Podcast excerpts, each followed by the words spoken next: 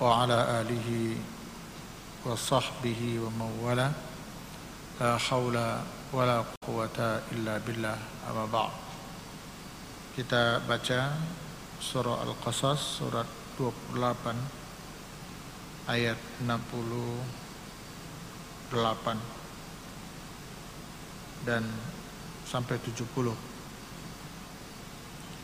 أعوذ بالله من الشيطان الرجيم بسم الله الرحمن الرحيم. وربك يخلق ما يشاء ويختار ما كان لهم الخيرة سبحان الله وتعالى عما يشركون. وربك يعلم ما تكن صدورهم وما يعلنون وهو الله لا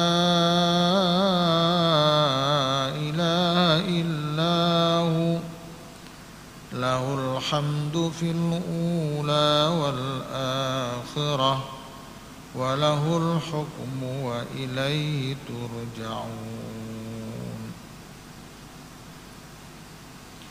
warabbuka dan Tuhanmu Allah yakhluqu ma yasha. Dia menciptakan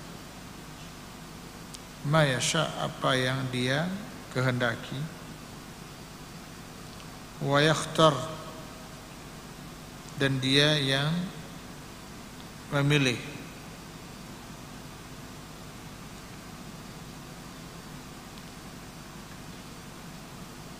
Artinya dia memilih apa yang dia kehendaki. Maka nalahumul khiyaratu maka nalahum tidak ada bagi mereka itu al khiyarah pilihan. Subhanallah maha suci Allah. Wa ta'ala lagi maha tinggi amma yusyrikun amma yusyrikun dari apa yang mereka persekutukan.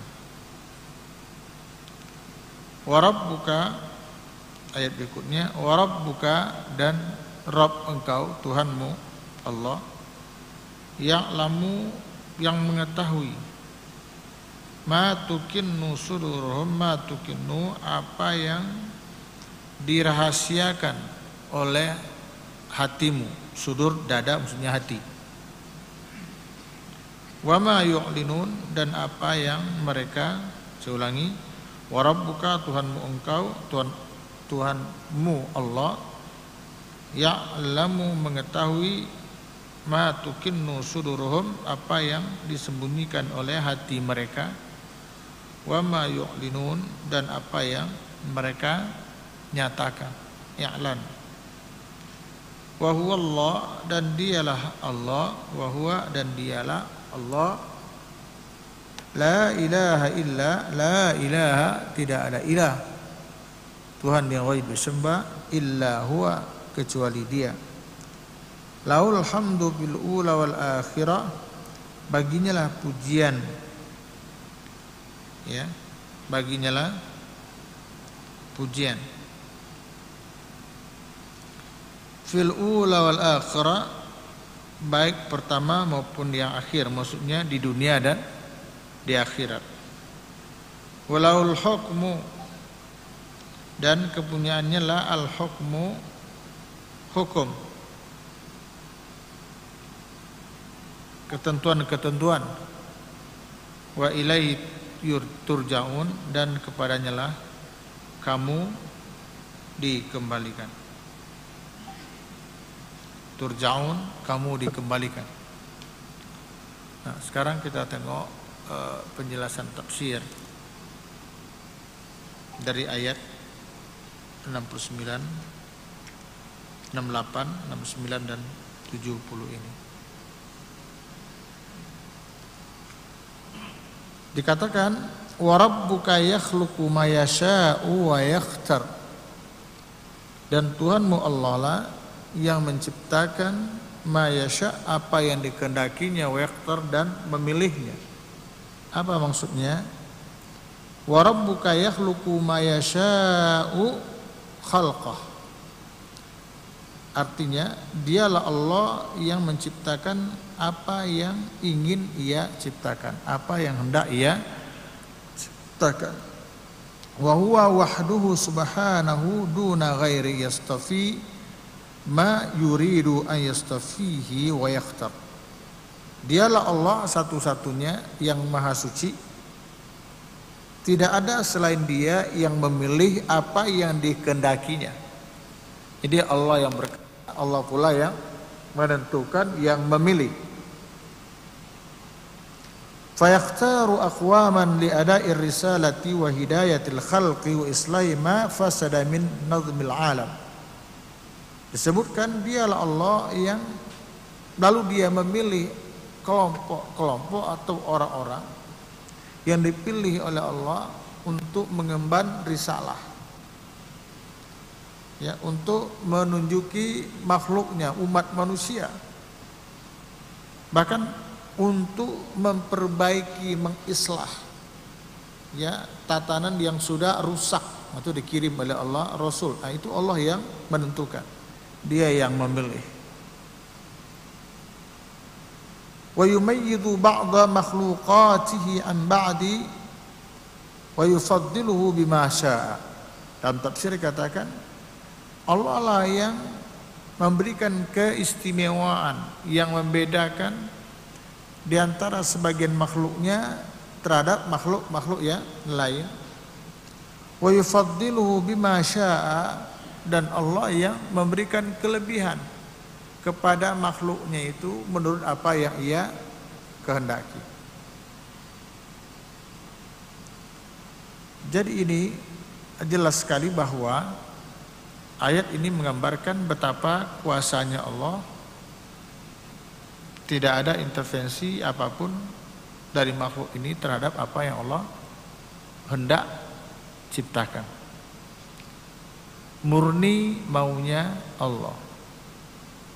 Jadi yahluku mayasya wa yakhtar. Dia yang menciptakan apa yang kehendaki dan dia pula yang menentukan, yang memilih. Ya, itu Allah Subhanahu wa taala. Jadi Allah yang berhak menentukan pilihannya. Manusia punya pilihan? Enggak. Ya. Manusia tidak punya pilihan maka nalahumul al khiyaratu tidak ada bagi mereka itu pilihan. Jadi dikatakan laisa lahum ayakhtaru 'ala Allah syai'a walau khiyartu 'alaihim. Ya artinya apa? Mereka manusia tidak punya pilihan terhadap Allah. Tetapi Allah punya pilihan terhadap makhluknya termasuk terhadap manusia Misalnya di dalam surah Al-Ahzab ayat 36. Wa ma kana lil mu'minin wala mu'minatin idza qadallahu wa rasuluhu amran ay yakuna lahul al-khiyaratu min amrihim. Tidak pantas tidak ada bagi orang mukmin laki-laki dan perempuan apabila Allah telah Allah dan Rasulnya menetapkan suatu perkara ayakuna lahumul khiyaratu min amrin pilihan terhadap urusan itu. Jadi kalau dalam Indonesia-nya tidak ada pilihan bagi orang-orang mukmin laki-laki dan perempuan kalau Allah dan Rasul sudah menetapkannya. Seperti itu. Jadi kewajiban kita ini bukan untuk memilih tetapi untuk mentaati. Ittiba mengikuti maunya Allah dan Rasulnya Muhammad sallallahu alaihi wasallam. Ada sebuah syair disebutkan di sini misalnya gini. Al abdu dzu dajar wa rabbu dzu qadar. Wad dahru dzu dual wa rizqu maqsumun wal khairu ajma'a fi ma ikhtara khaliquna Wa fi ikhtiyari siwahu al-laum was-sum. Jadi eh, ada baitnya begini. Al-abdu dzu jajar. Kita ini, kita sebagai makhluk ini hanya punya keterpaksaan. Ya. Rela syukur, enggak rela ya gitu. Mau dikerjakan enggak mau, ya kerjakan gitu. Jadi kalau bahasa bapaknya apa namanya? Uh, like or dislike gitu. Kalau bahasa Qur'annya itu tau'an wa karhan.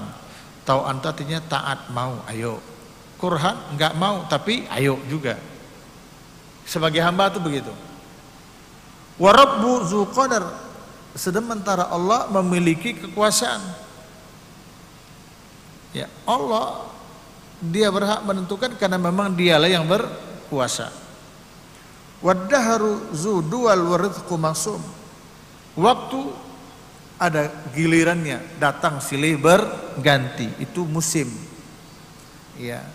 Sementara rezeki maksumun telah ditentukan. Rezeki sudah ditentukan. Wal khairu ajma'a fi makhtara khaliquna yang namanya kebaikan adalah apa yang sudah Allah pilihkan untuk kita nah itulah yang kebaikan terpas kita tahu hikmahnya ada apa di balik itu kita tidak tahu Pokoknya apa yang Allah pilihkan, Allah berikan kepada kita itulah al khair, itulah kebaikan. Kenapa? Ada ayat menyebutkan wal khair biyadik. Ya, ada ayat di dalam Al Imran yang terkenal itu apa? Biyadikal khairu innaka ala kulli syai'in qadir. Ya, di tanganmu lah ya Allah segala kebaikan dan engkau berkuasa atas segala sesuatu. Jadi wal khairu ajma'a fi maqtara khaliquna. Yang kebaikan itu apa yang sudah Allah pilihkan untuk kita. Wa fi ikhtiyari siwahu al-laum wasum. Sementara kalau pilihan tidak didasarkan kepada Allah nanti nyesel. Pilihan hati kita, pilihan manusia yang tidak didasarkan kepada pilihan Allah itu hanya akan menjadi penyesalan bahkan racun. Nah, gitu. Karena itu Rasulullah SAW pernah bersabda kepada Anas bin Malik, "Idza hamamta bi amrin fastakhir rabbaka fi sab'a marrat, thumma anzur ila ma yasbaku ilaihi qalbuk, fa innal khaira fihi." Wahai Anas, jika kamu ingin mengerjakan sesuatu, maka beristikharalah kepada Tuhanmu Allah. Ya. Minta pilih berapa sab'a marrat? Tujuh kali. Sumandur ilama ma yasbaku ilail qalbu. Kemudian tengok kecenderungan hatimu ke mana. Mana yang lebih berat ini? Kerjakan atau tidak? singkong digoreng atau singkong direbus kira-kira mana nih nah, sama-sama singkong tapi ada digoreng satu direbus kenapa fa innal khaira karena kebaikan itu ada di situ kemudian ikhwah makanya di dalam Islam itu ada namanya salat istikharah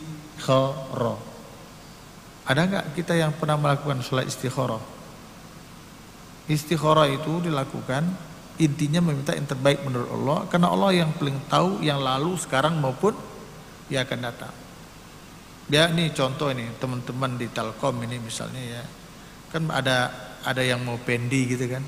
Nah, pendi pendi tahun segini sekian dapatnya kalau tahun besok sekian atau ada nah kalau mau pendi itu istikharah dulu nah gitu jangan tergoda oleh banyaknya yang akan dapat kalau saya pensiun dini gitu. Kalau orang lain ya bisa aja sih dengan uang segitu dia bisa putarkan dalam bentuk dagang. Tapi kalau kita tidak punya keahlian itu nyesel. Ini mohon maaf ya. Uh, saya kan agak sedikit tahu dengan sebagian teman-teman di sini. Wajar kalau saya tahu ya Pak ya, wajar ya. Tahun 95 saya udah ngajar di sini. bulannya bulan Oktober Pak bulan Oktober tahun 1995 terus sudah dipercaya saya untuk ngajar pagi ya kalau zuhur yang sekali sebulan itu kalau sekarang sekali tiga bulan ya dulu pagi malah dua kali seminggu. Kecuali udah mungkin empat tahun ya hampir empat tahun lima tahun terakhir yang sekali. Dulu itu selasa kami itu saya. Dari tahun 95 itu aja tuh. Tafsir ini kita udah tamat pak. Ngaji tafsir udah tamat ini. Tafsir ilmu kasir udah tamat. Ini ngulang balik ini tafsir ini ngulang balik dengan format tafsir yang lebih yang lebih apa namanya yang lebih luas lagi Riyadhus Solehin sudah tamat di sini ngajinya nah eh, ada sebagian misalnya mohon maaf ini ada teman kita dulu di Telkom sekitar mungkin 20 15 tahun yang lalu lah gitu ya eh, kalau pendi itu kan gede dapatnya itu gede kemudian kerjasama dengan teman uangnya itu dikerjasamakan. Tapi kerjasama adalah bentuk dipercayakan. Paham kan maksudnya? Bukan kerjasama kita buka toko sama-sama dikelola, enggak. Enggak begitu. Tapi kerjasama misalnya saya punya modal kan itu kan, Bapak yang memberdayakan katakanlah. Itu banyak yang berakhir dengan penyesalan Pak. Gitu. Nyesel. Kenapa? Ya mungkin teman itu nggak nipu, eh, tapi karena tidak dikontrol dengan baik, asasnya atas percaya sama percaya, ternyata kebaikan tidak berpihak kepada mereka. Ini satu contoh. Saya selalu ingatkan istighoro.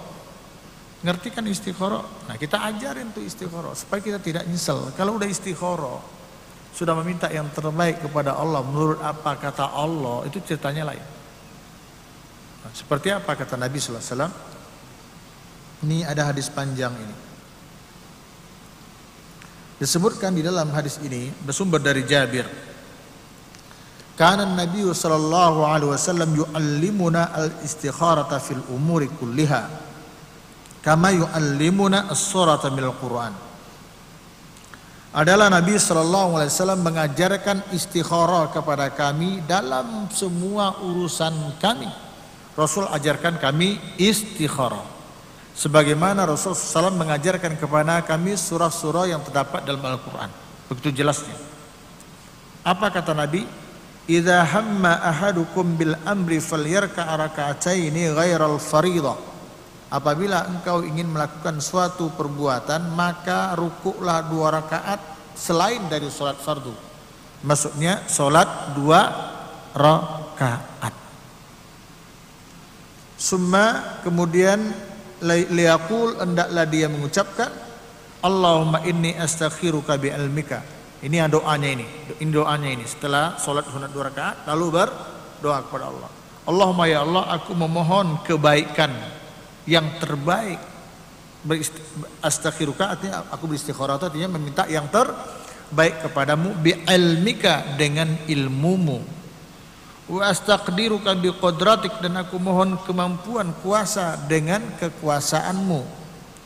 Wa as'aluka min fadlikal azim dan aku memohon karuniamu yang agung.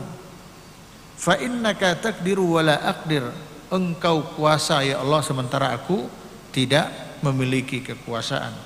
Wa ta'lamu wa la a'lam engkau punya pengetahuan sementara aku tidak wa anta allamul ghuyub. Engkau mengetahui masalah yang gaib.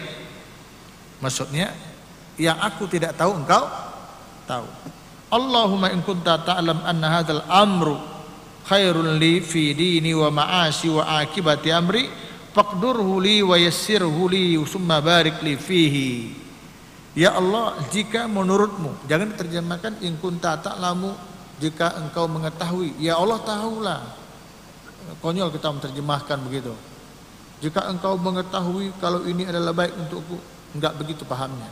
In kunta ta'lam anna hadzal amr maksudnya jika menurut ilmumu Allah kan pasti tahu kan jika menurut engkau ya Allah bahwa urusan ini kita sebutkan urusan kita itu apa baik untukku baik untuk agamaku baik untuk kehidupanku baik akibat dari semua urusanku faqdur hulai takdirkanlah itu untukku. Wa huli dan mudahkanlah aku mendapatkannya.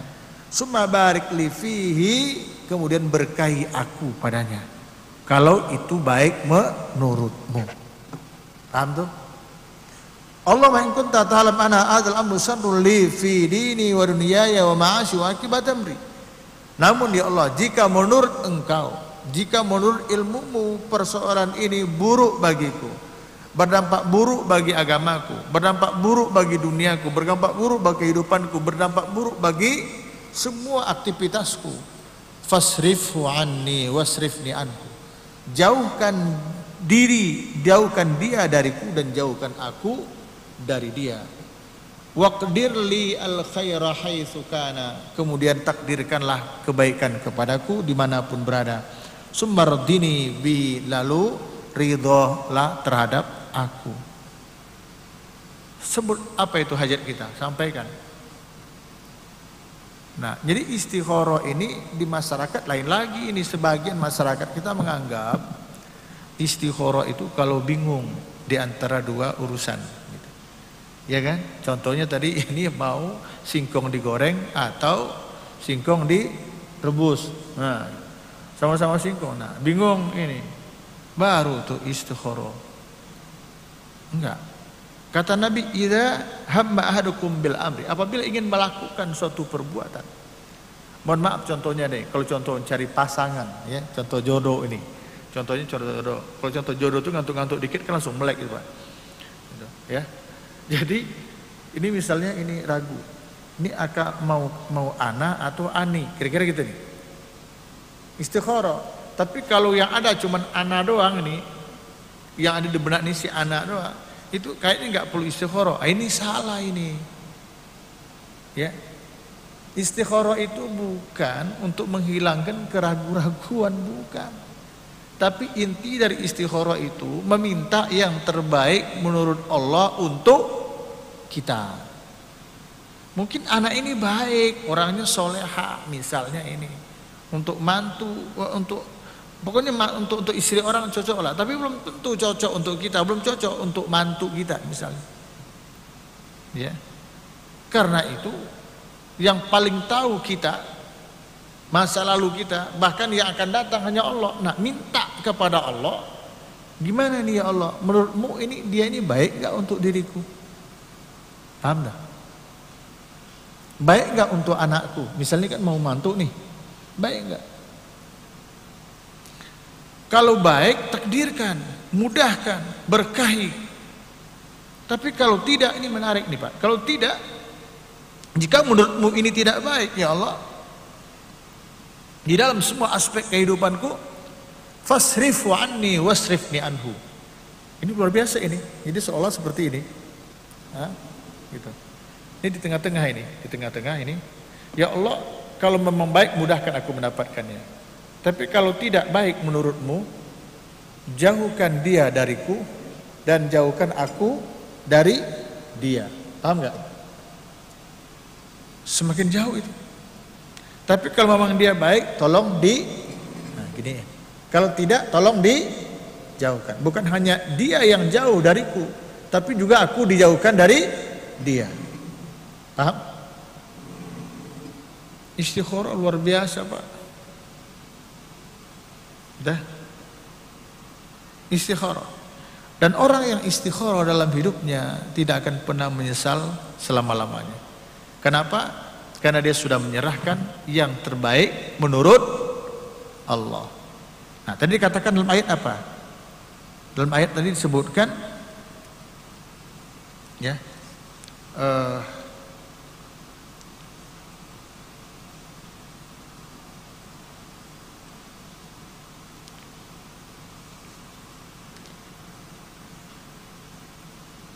Oh iya. Tadi sebutkan begini kan. Warabbuka yakhluqu ma yasha wa yakhtar. Kan itu kan? Dialah Allah yang menciptakan dan dia yang menentukan, yang memilihkan. Kata syair tadi, syair ya. Wal khairu ajma'a ma ma ikhtara khaliquna.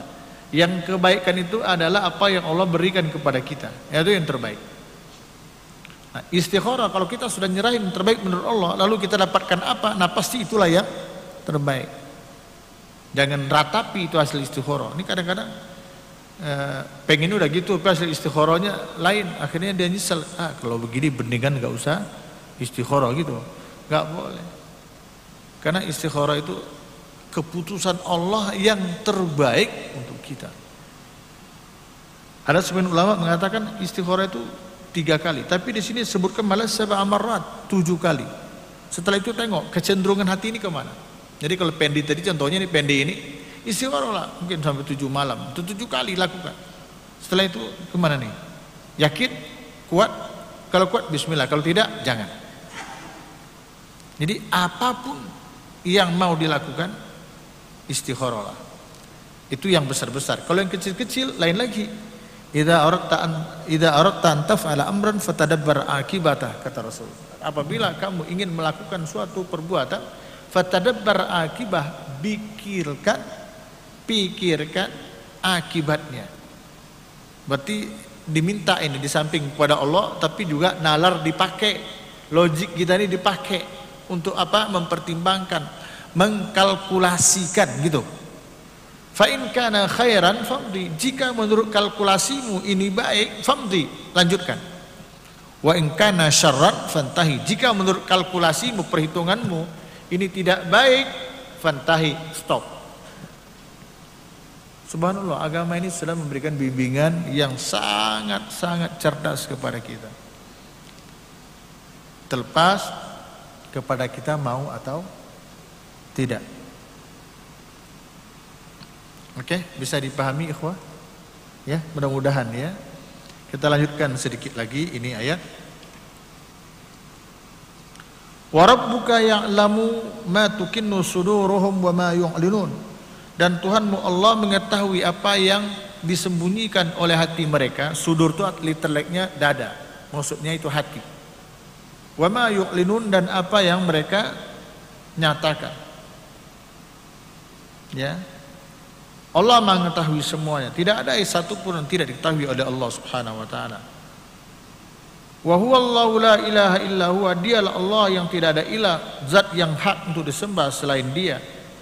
Laul hamdu fil ula wal akhirah baginya Allah lah pujian baik di dunia maupun di akhirat.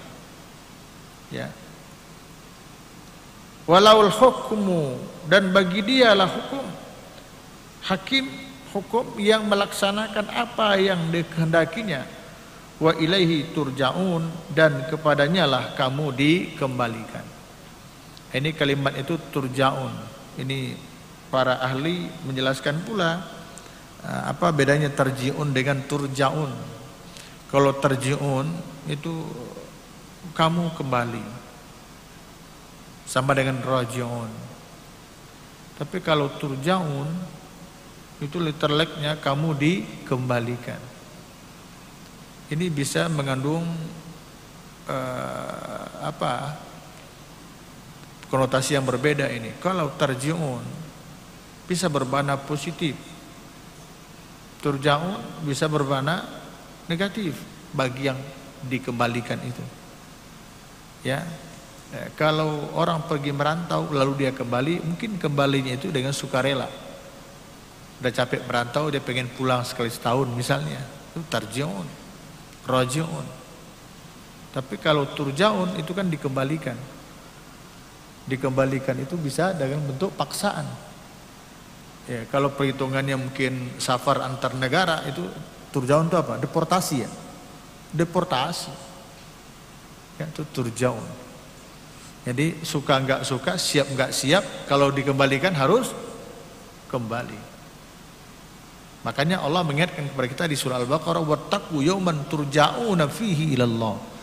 Takutlah kamu akan suatu hari di mana pada hari itu turja'una fihi ilallah, kamu dikembalikan kepada Allah. Kalimat ini bukan terjiun. Walaupun substansinya kita katakan hari itu kita akan kembali kepada Allah. Dikembalikan atau kembalikan tetap tempatnya sama di mahsyar juga.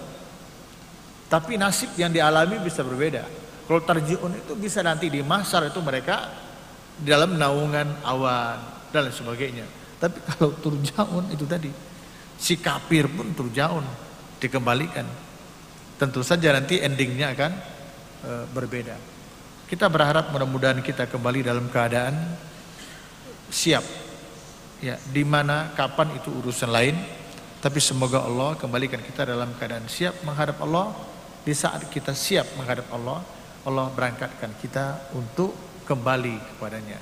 Semoga rahmat Allah berkah Allah senantiasa terlimpah kepada kita semua yang dapat kita pulang pada pagi hari ini paling tidak betapa pentingnya kita berdoa kepada Allah Subhanahu wa taala. Doa termasuk malah doa yang afdal adalah doa yang diawali solat sunat dua rakaat yang kita kenal dengan solat istikharah. Kapan dilakukan? Bisa siang, bisa juga malam. Tapi umumnya para ulama menyebutkan itu malam. Dan tidak cukup satu kali. Ya, bisa tiga, bahkan bisa berapa tadi? sab'a amarat tujuh kali tujuh kali bisa bisa bermakna tujuh malam pokoknya tujuh kali lah dalam malam yang berbeda-beda setelah itu nanti kita tanya kepada hati kita ini kecenderungan hati maunya ke mana ini iya atau tidak maju atau mundur insya Allah begitu cara Allah menuntun kita kepada perbuatan yang mudah-mudahan tidak berakhir dengan penyesalan karena setiap istikharah insya Allah akan berakhir dengan kebaikan. Paling tidak kalau kita sudah istikharah apa pun putusannya Allah akan jadikan hati kita rilo menerima putusan itu. Demikian ikhwatul kiram subhanakallahumma bihamdika asyhadu an la ilaha illa anta astaghfiruka wa. الحمد لله رب العالمين. السلام عليكم ورحمة الله وبركاته.